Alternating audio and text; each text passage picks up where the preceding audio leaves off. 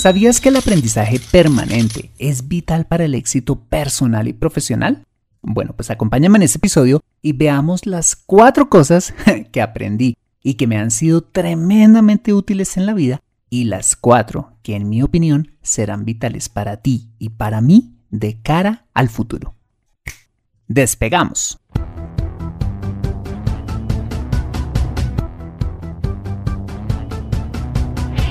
Bienvenido a Consejo Financiero, el podcast de finanzas personales donde aprenderás a manejar inteligentemente tu dinero, salir de deudas, tomar buenas decisiones financieras y alcanzar una prosperidad sólida y duradera.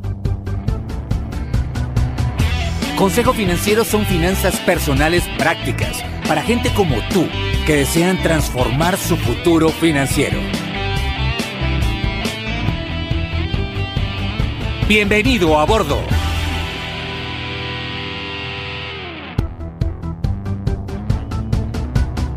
Hola, ¿qué tal? Soy Fernando Fernández y quiero darte la bienvenida a un nuevo e interesante episodio de Consejo Financiero, tu podcast, tu programa de finanzas personales en el que aprenderás a manejar inteligentemente tu dinero, a salir de deudas, a tomar buenas decisiones financieras de consumo, ahorro e inversión y los principios para alcanzar una prosperidad sólida y duradera. Tener educación financiera es un aspecto esencial para alcanzar tus objetivos de vida, pues aunque tu profesión o área de conocimiento no sean las finanzas, todo lo que hagas en la vida involucrará dinero, por lo que necesitarás saber administrarlo inteligentemente para tener éxito en todo lo que hagas. En Consejo Financiero aprenderás de manera práctica lo que necesitas para ser un piloto experto de tus finanzas personales. Y como siempre te invito a visitar www.consejofinanciero.com, donde podrás encontrar este y muchos más contenidos de finanzas personales que su seguro van a ser de utilidad para tu vida financiera. Asimismo, te recuerdo que puedes encontrarme en facebook.com como Consejo Financiero Podcast, en LinkedIn como Fernando Fernández Gutiérrez, en Twitter como arroba consejo acertado y en Instagram como consejo rayita al piso financiero. Bueno, y sin más preámbulos, empecemos con el episodio de hoy. Bienvenidos a bordo. Cuando pasan los años, hay cosas en la vida que valoramos muchísimo haber aprendido, aunque en su momento muchas de ellas fueron cosas que hicimos mm, por obligación, porque nos tocaba o porque nuestros padres o maestros nos las impusieron. ¿Y sabes qué? Pensando un poco sobre este tema, quiero contarte que me siento profundamente agradecido con las personas y las circunstancias que se presentaron en mi vida que propiciaron el que yo pudiera aprender cosas que me iban a ser tremendamente útiles hoy en día. Cosas que transformaron y siguen transformando mi vida y que me han ayudado como persona y como profesional. Y esto me lleva a concluir lo siguiente.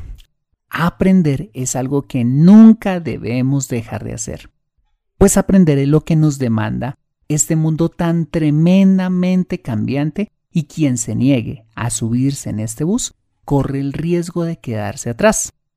Bueno, pues he traído este tema al podcast ante la inminencia de un nuevo normal. Un nuevo normal que nos espera más temprano que tarde. Un nuevo normal que ya estamos viviendo a raíz de esta pandemia. Bueno, pues para empezar quisiera compartir contigo cuatro cosas que aprendí en el pasado que me han sido sumamente útiles en el presente. Bien, pues la primera de ellas es haber aprendido a escribir a máquina. Sí, a escribir a máquina. Si quizás eres muy joven, quiero contarte que cuando no existían los computadores, o por lo menos cuando eh, no todo el mundo los podía tener, estaban las máquinas de escribir, con las que se hacían las cartas y en general todo tipo de documentos. Y para ello habían instituciones que enseñaban mecanografía, es decir, la habilidad de aprender a escribir sin mirar el teclado de la máquina, con el fin de ganar velocidad en el procesamiento de todo tipo de documentos. Bueno, pues resulta que un día a mi padre se le ocurrió la fantástica idea de comprar una vieja máquina de escribir marca Remington, para que mi tía, que era como nuestra hermana mayor, aprendiera a mecanografiar, es decir, a escribir a máquina, para que cuando terminara la secundaria le fuera más fácil conseguir trabajo como secretaria, un trabajo muy femenino en el que escribir a máquina era algo esencial. Pues te cuento que la dichosa máquina tenía manual incluido, con decenas de ejercicios prácticos para ejercitar dedo por dedo y poder escribir sin ver el teclado. Creo que cuando vi a mi tía haciendo los aburridísimos y repetitivos ejercicios de digitación en la máquina, me le burlé. pues mientras ella debía sacrificar horas de tiempo libre y de ver televisión para hacer los ejercicios, yo sí podía seguir disponiendo de mi tiempo. Pues claramente eso de aprender a escribir a máquina, pues era para, para las mujeres. Pero pasó lo inevitable. Un día, no sé si porque me pillaron burlándome de mi tía o simplemente porque me encontraron ocioso, a mi padre se le ocurrió sentarme también a aprender a escribir a máquina, ante lo cual me sentí completamente humillado. Pues eso de escribir a máquina era para las mujeres y no para todo un machote como yo. Créeme, me sentí como cuando a un niño le ponen un vestido de niño. Era terrible. El caso es que obligado me senté a realizar los mismos ejercicios de digitación, hasta que un día la cosa me empezó a gustar y coincidió que en las asignaturas de sociales en la secundaria empezaron a exigirnos que los trabajos más importantes fueran presentados a máquina, es decir, no escritos a mano, sino mecanografiados.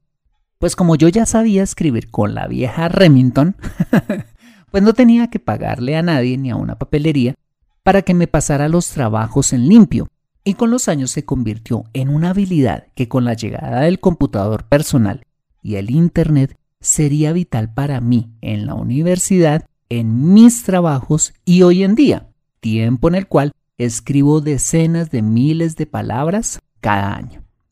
Conclusión, una habilidad que en su momento era una aburrida tarea exclusiva de mujeres se convirtió en una herramienta competitiva a mi favor. Muy bien, la segunda cosa valiosa que tuve la oportunidad de aprender muy joven fue la habilidad de vender. De niño siempre asocié el vender como un trabajo humillante. De hecho, recuerdo que en casa no se atendían a los vendedores que llegaban a timbrar, por ser inoportunos, mal arreglados y hasta charlatanes. Por ello, lo último que yo deseaba de niño era dedicarme grande a vender, como paradójicamente terminó sucediendo. no solo vendiendo productos y servicios, sino también como lo hago hoy, vender mis ideas para ayudarle a otros. Te cuento que cuando salí de la secundaria, los únicos trabajos que se podían encontrar eran trabajos en ventas y otros como mensajero. Pues dije, prefiero ser mensajero que ser vendedor puerta a puerta.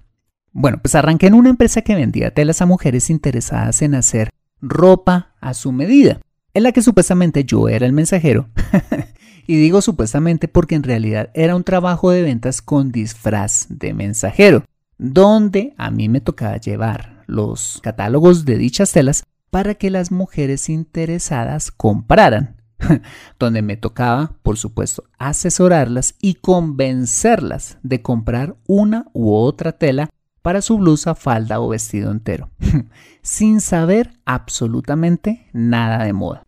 Pues, aunque en este trabajo la verdad me explotaban porque no ganaba un peso por lo que vendiera, pues supuestamente era yo solamente el mensajero, terminé dejando atrás de una parte mi timidez y de otra aprendí a ser persuasivo, organizado e influyente, cosas que en el futuro me servirían un montón, no solo para tener éxito en mis siguientes trabajos y empezar a ganar así buen dinero, sino también para aprender a venderme a mí mismo y lograr hoy en día hacer lo que hago.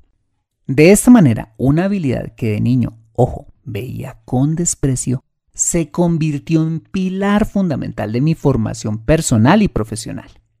Si quieres aprender esta importante habilidad, te invito a escuchar el episodio número 55 de este podcast, que titulé ¿Quieres aumentar tus ingresos? Aprende a vender. Bien, la tercera cosa supremamente útil que tuve la fortuna de aprender hace ya muchos años fue a usar Word, Excel, PowerPoint y por supuesto el Internet.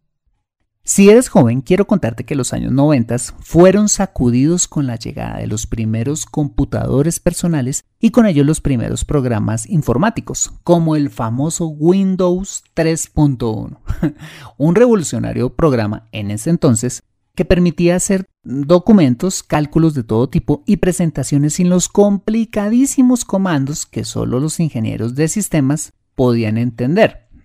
Y pues este Windows 3.1 pues lo ofrecía a través de un ambiente con ventanas e iconos supremamente amigables al acceso de todo el mundo. Mira, si hubo algo que me cautivara en mi juventud fue la informática, con la cual se podían hacer mil cosas y multiplicar mi productividad.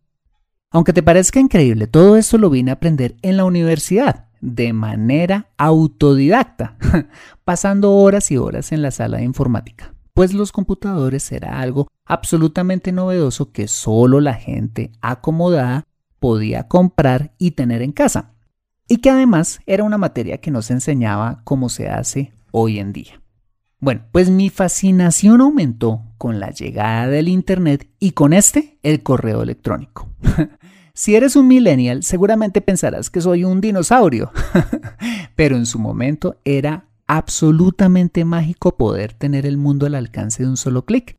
Como tú ya lo sabes, efectivamente sucedió. Mira, si me hubiese conformado con las pocas clases que daban de, informática en la universidad, me hubiese quedado rezagado de la velocidad con la que a partir de ese momento empezó a avanzar el mundo. Y me hubiese quedado atrás con lo que vendría después.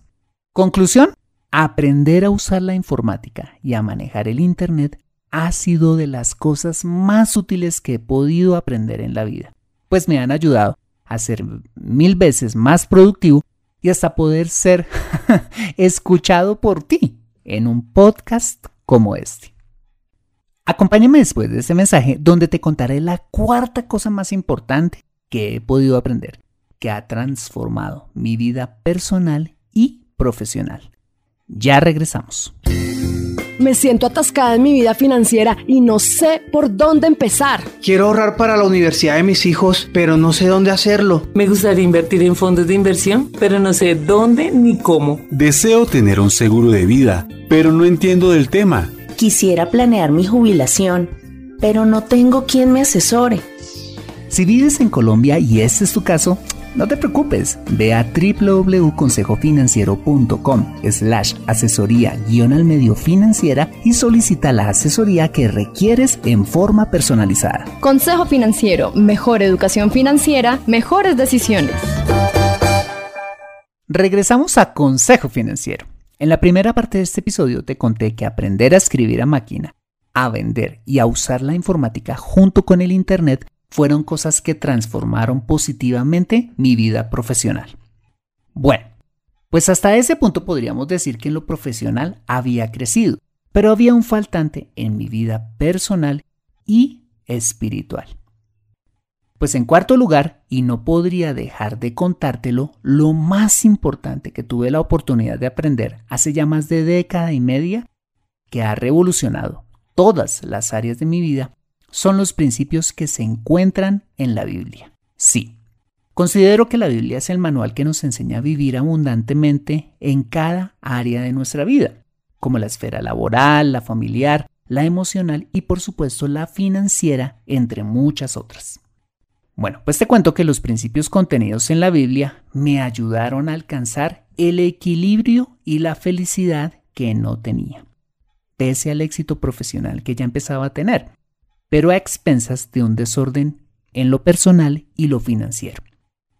Quiero confesarte que en un principio era bastante escéptico con el tema, como quizás hoy lo seas tú, pero créeme, cuando puse en práctica los principios que la Biblia enseña y comencé a tener una relación personal con Dios, mi vida cambió radicalmente y potencializó mis demás aprendizajes. Mira, no sé si seas creyente o no, pero solo te invito a que pongas a prueba los principios allí enseñados y crea tu propia opinión a partir de los resultados que obtengas.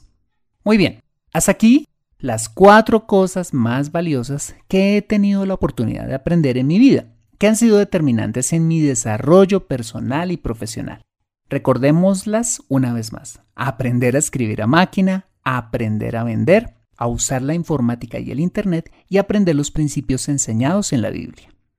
Ahora bien, ya parados en el presente, la pregunta que deberíamos hacernos es, así como en el pasado aprendimos cosas valiosas que nos han servido un montón en el presente, ¿qué cosas deberíamos aprender hoy que pueden ser determinantes para tener éxito en un futuro cada vez más cambiante? Aunque no soy un experto en la materia, quiero darte mi opinión lanzándote cuatro cosas que creo que de aprenderlas nos podrán dar una gran ventaja competitiva en el futuro. Bien, pues en primer lugar, además de las que ya te mencioné que siguen estando totalmente vigentes hoy en día, está el aprender de marketing online o marketing digital, que vendría siendo de hecho una mezcla entre vender y el uso de la informática con el Internet. bueno, ¿y qué es esto del marketing online? Bueno, pues son todos aquellos conceptos, técnicas y estrategias para comercializar un producto o servicio o establecer una marca o llevar un mensaje, haciendo uso de la tecnología a través de plataformas como páginas web, correo electrónico, aplicaciones móviles que están muy de moda hoy en día y por supuesto las redes sociales entre muchas otras plataformas. Y esta pandemia sí que ha dejado de manifiesto la gran necesidad que como personas, emprendedores y hasta grandes empresarios tenemos de aprender maneras digitales de hacer negocios. Si te fijas, quienes actualmente están pasando serias dificultades económicas son aquellos que se quedaron haciendo mm, negocios a la antigua, y quienes ya habían desarrollado con anticipación canales de venta online son los que hoy están creciendo y recogiendo abundantemente los frutos de haber empezado antes de esta crisis. Y la tendencia es que en el futuro hagamos cada vez más negocios de manera digital y cada vez menos negocios de manera presencial, por lo que aprender de este tema te dará una ventaja competitiva grandísima te vas a acordar de mí. En segundo lugar, aprender al menos dos idiomas diferentes al nativo será fundamental para darnos una gran ventaja competitiva. Hace años aprender un idioma era el super logro. Hoy en día es lo menos que se espera de ti si quieres ser medianamente competitivo. ¿Y por qué es tan importante aprender al menos dos idiomas o más? Fácil, porque el Internet y la globalización ha hecho del mundo un lugar cada vez más pequeño e integrado, no solo a la hora de aprender otras culturas y viajar, sino también a la hora de hacer negocios. Y los idiomas que deberíamos empezar a aprender hoy deberían ser, además del inglés, el francés y ahora el mandarín, por el cada vez mayor peso de China en el comercio internacional. Ponte a pensar, si el Internet sigue avanzando como lo está haciendo hoy y gracias a este se empiezan a crear más oportunidades de conexión y de negocios con países cada vez más lejanos, ¿qué tipo de profesionales, emprendedores o empresarios crees que van a tener éxito primero? Sí, aquellos que hablan más idiomas.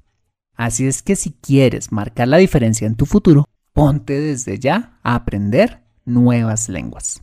En tercer lugar, algo que cada vez será más necesario es aprender a adaptarnos al cambio, en un mundo donde lo único que permanece constante es precisamente eso, el cambio.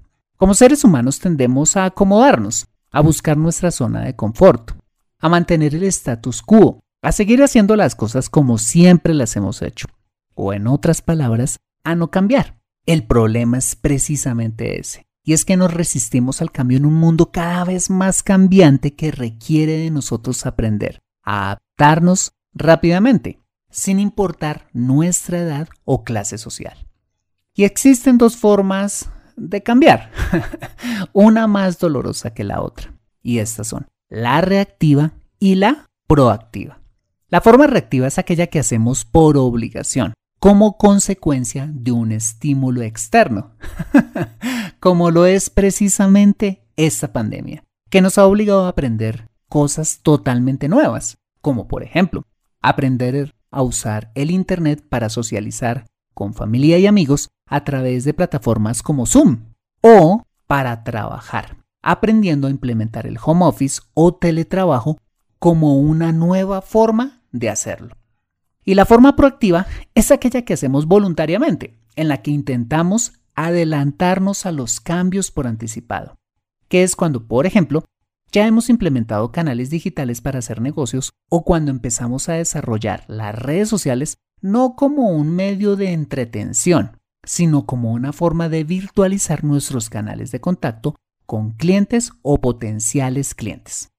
Y aquí volvemos al concepto de urgencia e importancia.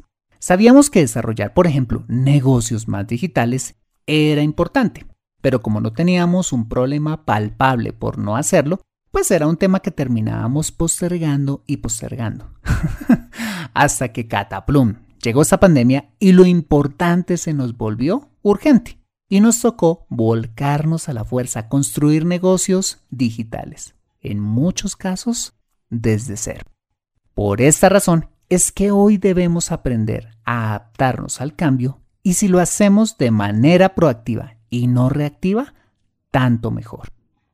Y en cuarto y último lugar, es vital que aprendamos de educación financiera, que no es más que saber administrar inteligentemente nuestro dinero. ¿Y por qué he querido dejar este aspecto de últimas? Porque tener educación financiera nos ayudará a hacer realidad todos nuestros objetivos de vida. Así de simple. Si tenemos educación financiera podremos ser exitosos empresarios y o emprendedores.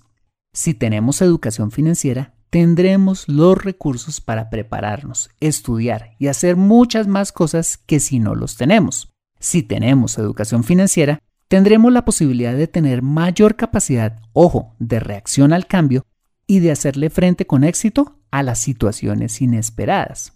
Y si tenemos educación financiera, simplemente viviremos más tranquilos, más felices y aunque suene contradictorio, menos preocupados por el dinero.